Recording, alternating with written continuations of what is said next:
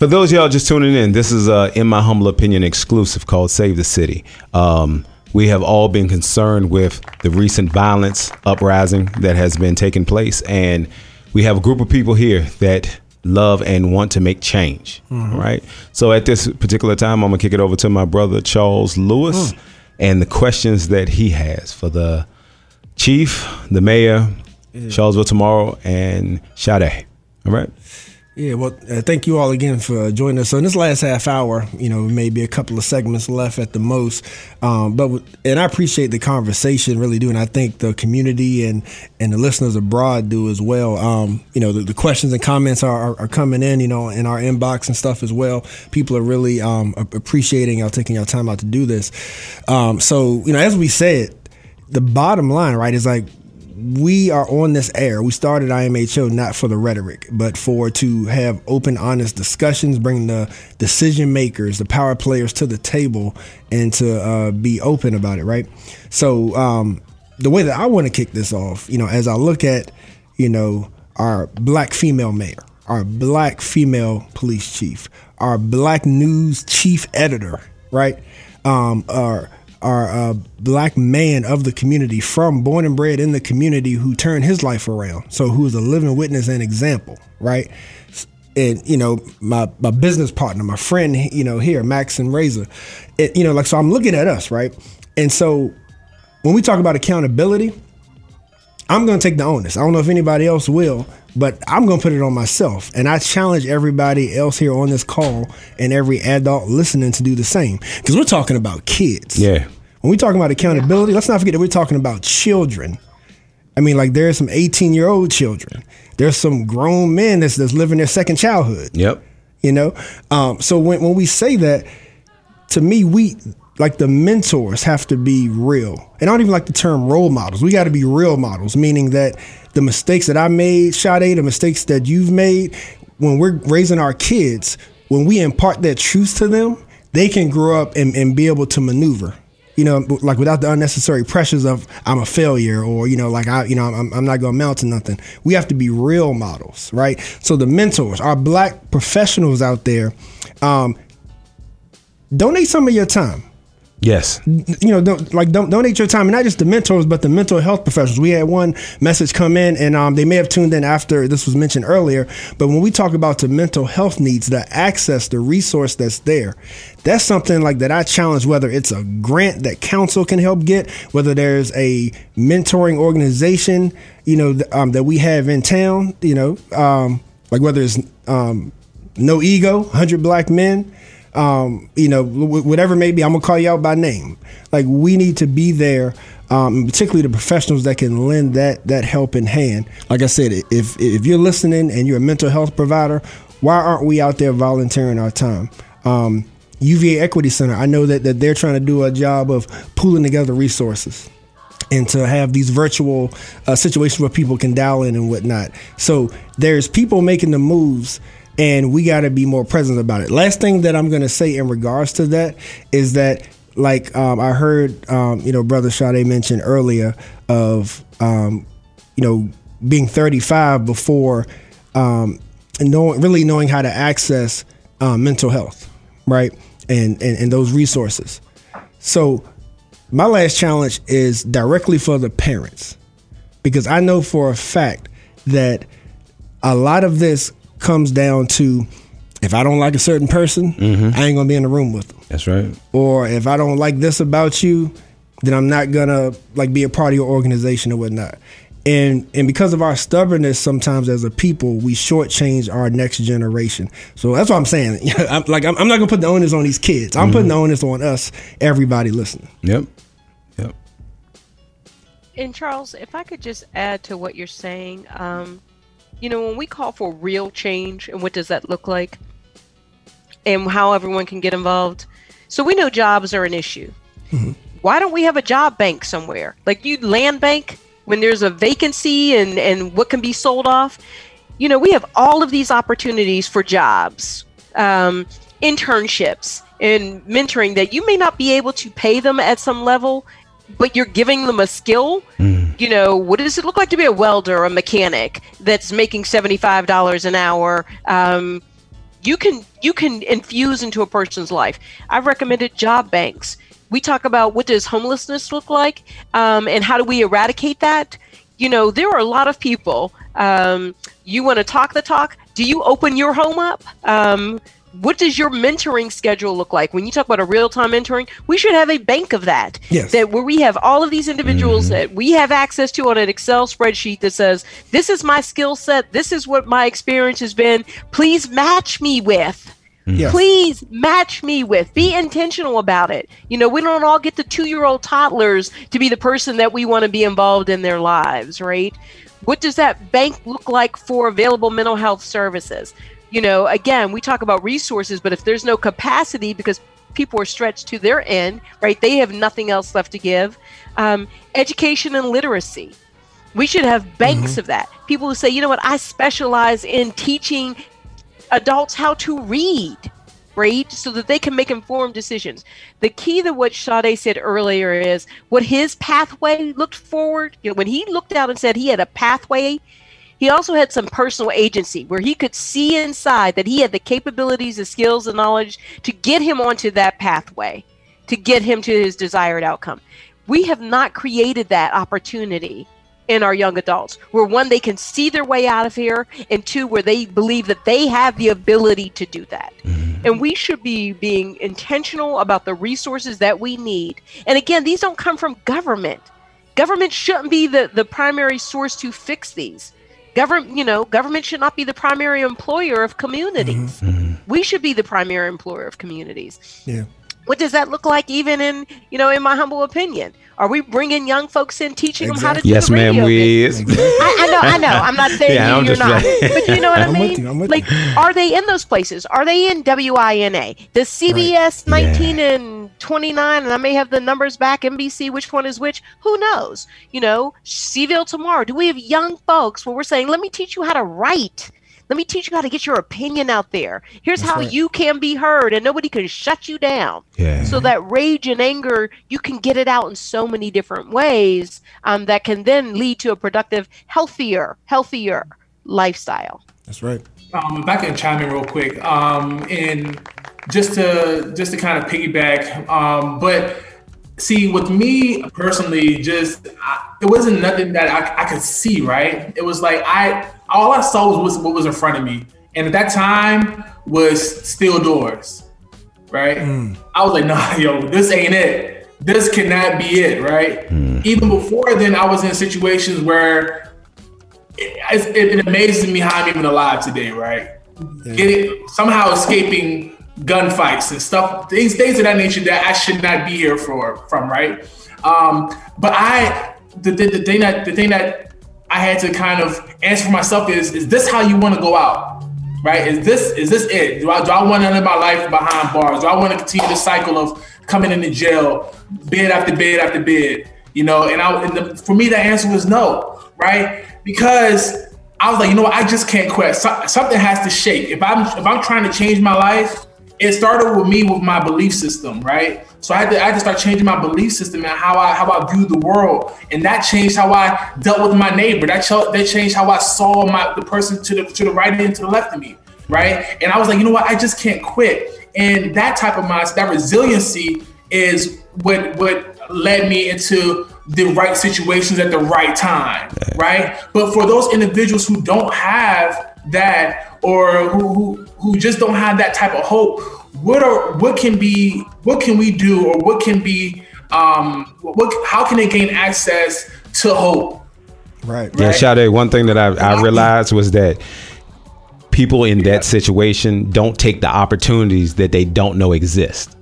you know what I'm saying? Yeah. So when you don't know something is for you, you can't take that opportunity, and that's a sad place to be in. Mm. Yeah. So to Dr. Brackney's point is is not not just putting back individuals that mass incarceration took from us, but also empowering and and standing behind those who are there in the community right now. Mm-hmm. Like there's brothers and sisters I know on the front line right now that's doing good work, who's been doing good work, yeah. who just don't have the resources to continue to do it in the capacity they want to want to do it. Mm-hmm. Yeah. So how do we? How does individuals who are trying to position themselves as allies from nonprofits or organizations? How do they then have an impact by channeling resources to those individuals to continue their work. Right? Everybody can't go to South First Street to have a voice. That's Everybody right. can't go to Page Street to have a voice. You don't have a presence there, and people don't know that you're there for them, that you care for them. You have relationships there. How, if you want to have an impact, find out who does, and you get behind them, right? Because not every, everybody's not meant to be at the forefront. Well put. Everybody, so a lot of people, they're they're you you have the power to be in the background and know that your work is just as important as those who's on the front line. That's right. Well put. Well put. And I just want to just that resource piece is so big. Even if we create um, list and list and banks and banks of what people can contribute, it's still different if you show up and tell me for 30 minutes, 45 minutes, an hour a week that you care about me and you talk to me. Mm-hmm. It's still different if you then then can say after you learn what my needs are, you can point me to those. That's right. Needs. That's right. Absolutely. I'm left as empty-handed as I was before we started building that relationship. And that is the role when anything, anytime we talk about um, because when we start talking about shifting resources, there's an assumption that these nonprofits get resources just, you know, like, you know, we are the government, whether it's local, state, or federal, are the reason that these nonprofits have resources in um, the first place. And then there is the private donors that are funding these um, uh, nonprofits, and they're usually funding these nonprofits. Some of them because passion, but there's also uh, tax um, implications that they mm. get. You know, I mean, to write offs that they can have from doing these donations. So there's usually a reason. Um, part of the conversation is how do we uh, kind of steer everyone in a direction where they're not doing this in the traditional way. We are we're still looking for people who have gone through these very traditional systems, have the most education, mm-hmm. and we are still considering them the experts. Um, and these are the same people, oftentimes, who wrote the policies for mass incarceration, and we're asking them to write the policies. Right. Um, yeah. yeah. Reverse, reverse it. That mm-hmm. doesn't work. Right. And we know it doesn't work, but it's a very comfortable um, system that we have been recycling through um, forever. And when you when you read history and you read accounts of what's happening, there no one should be surprised why we're still having the same conversations that we have always had, and that people who were serving in the same roles as we are today had then.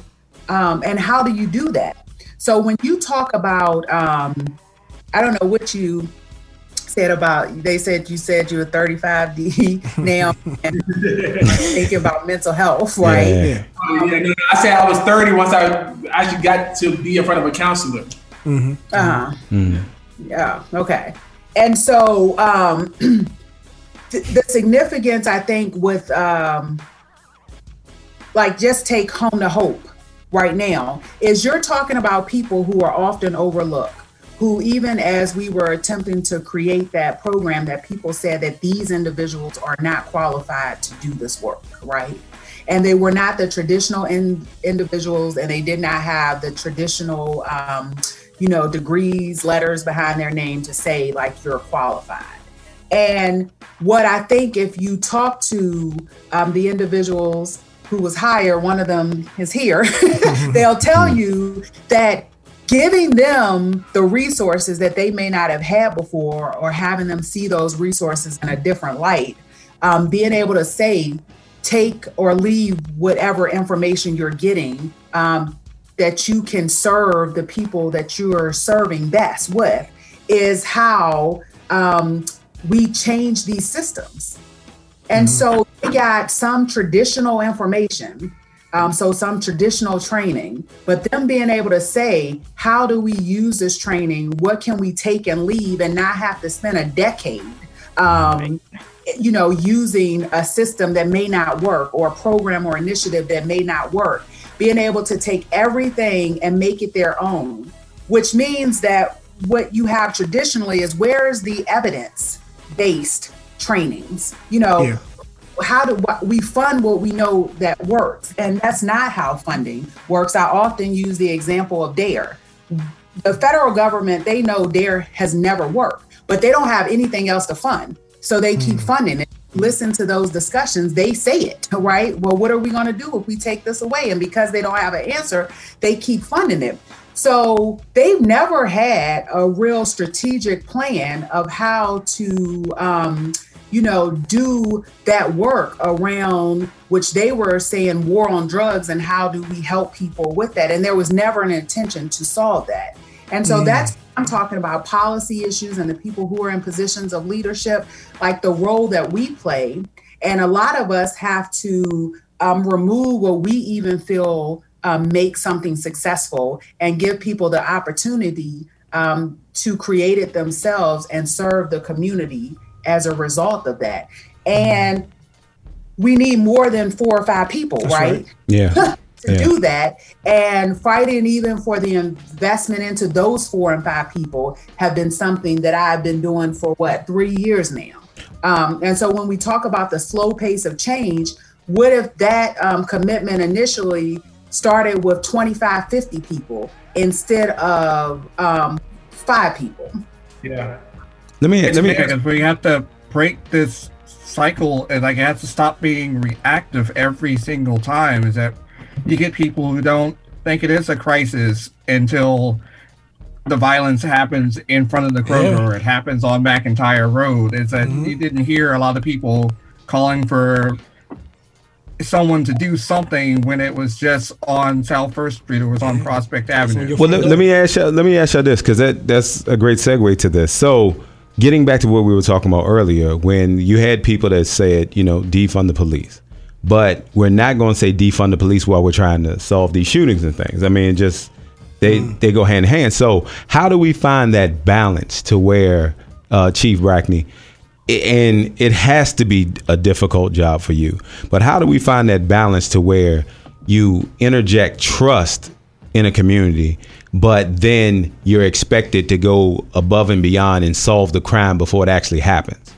Like, I don't see how. I don't. That doesn't make sense to me, and I'm not advocating for against the as they're occurring. Right. right? It's solve crimes as they're occurring. So, uh, you know what? I would just mention something that's been hmm. um, trending on on media based on the events that have happened at Capitol Hill, right? Mm. Um, and how you can take over an entire building. Um, and they were equating them to the Black Lives Matter um, demonstrations and rallies after George Floyd, like literally where you just have an entire occupied state and nobody put one foot on the Capitol building, right? right. There was not even a foot on there um, because it was so entrenched. And one of the things that's been trending on media says, we don't want you to shoot white people like you shot black people. Yes. We just don't want to be shot yeah. like you didn't shoot them. Right. right. Right. That's the whole thing. We just want to be treated fairly and justly mm. and equitably. And it doesn't mean you can't solve crimes by doing that mm. at the same time. It doesn't mean that you can't get in front of violent trends by doing those things.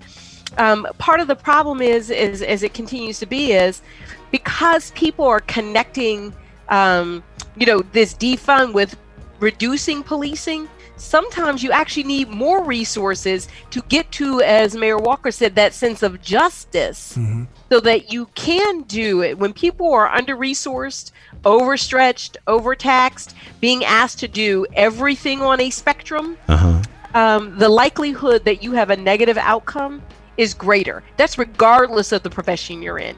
You have somebody who's in the service industry and they're working 70 hours a week and now they have to, you know, drive back and forth and they've got babies to take care of. Something is going to break. Mm. along there. The problem is is when it breaks in policing, it normally costs lives. And the people on the other end of that are often black men, right? So, so why don't we talk about racism more?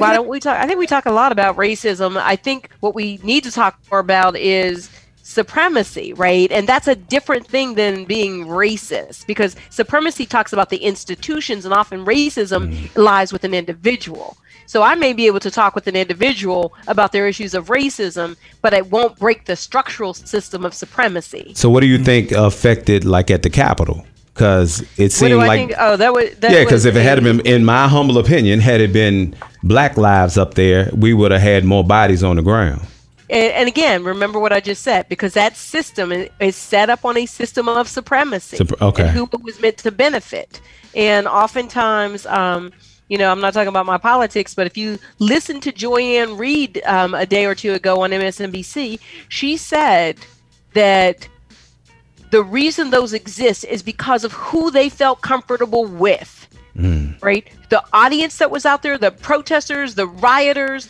the those persons who were involved in a revolt, an attempted coup. Hmm. Mm-hmm. Who did they feel like they were aligned with? When you look out along a sea of a, a bunch of folks who look like white males, and the people who are policing you look like a, a bunch of white males, which they typically are, based on the demographics of policing, you often don't feel threatened at all. I've said hmm. before over and over again if hmm. my skin feels like a deadly weapon to you, I will always see you as a threat. If I'm always afraid of that. Um, and so it's the system that it's built on as well. And again, if we're talking about diversifying a system, mm-hmm. and we've had this conversation before, what does it look like when somebody like me is sitting in in this seat? And, and somebody like Mayor Walker, we talked about it yourselves, um, Sade and Elliot. Do we get the same type of support as our counterparts? Or are we always mm-hmm. being judged with every word, every facial expression, every nuance of the mm. words, every tone that we use um, is being That's key. scrutinized to such a level that we don't get the opportunities to implement the processes and programs and deconstruct programs um, to benefit our communities. We're just not given Yes, that benefit That of the deep. doubt. That was good. Yeah, let's take a let's take a our last break of the day. Uh, we'll be wrapping this up for the seven o'clock hour, and I wanna I want to thank y'all ahead of time before we take this break for everything that y'all have done, everything that y'all have said. Um, I know it has definitely helped me. Uh, we'll be right back. This is a In My Humble Opinion exclusive where we have deemed this Save the City. We'll be right back.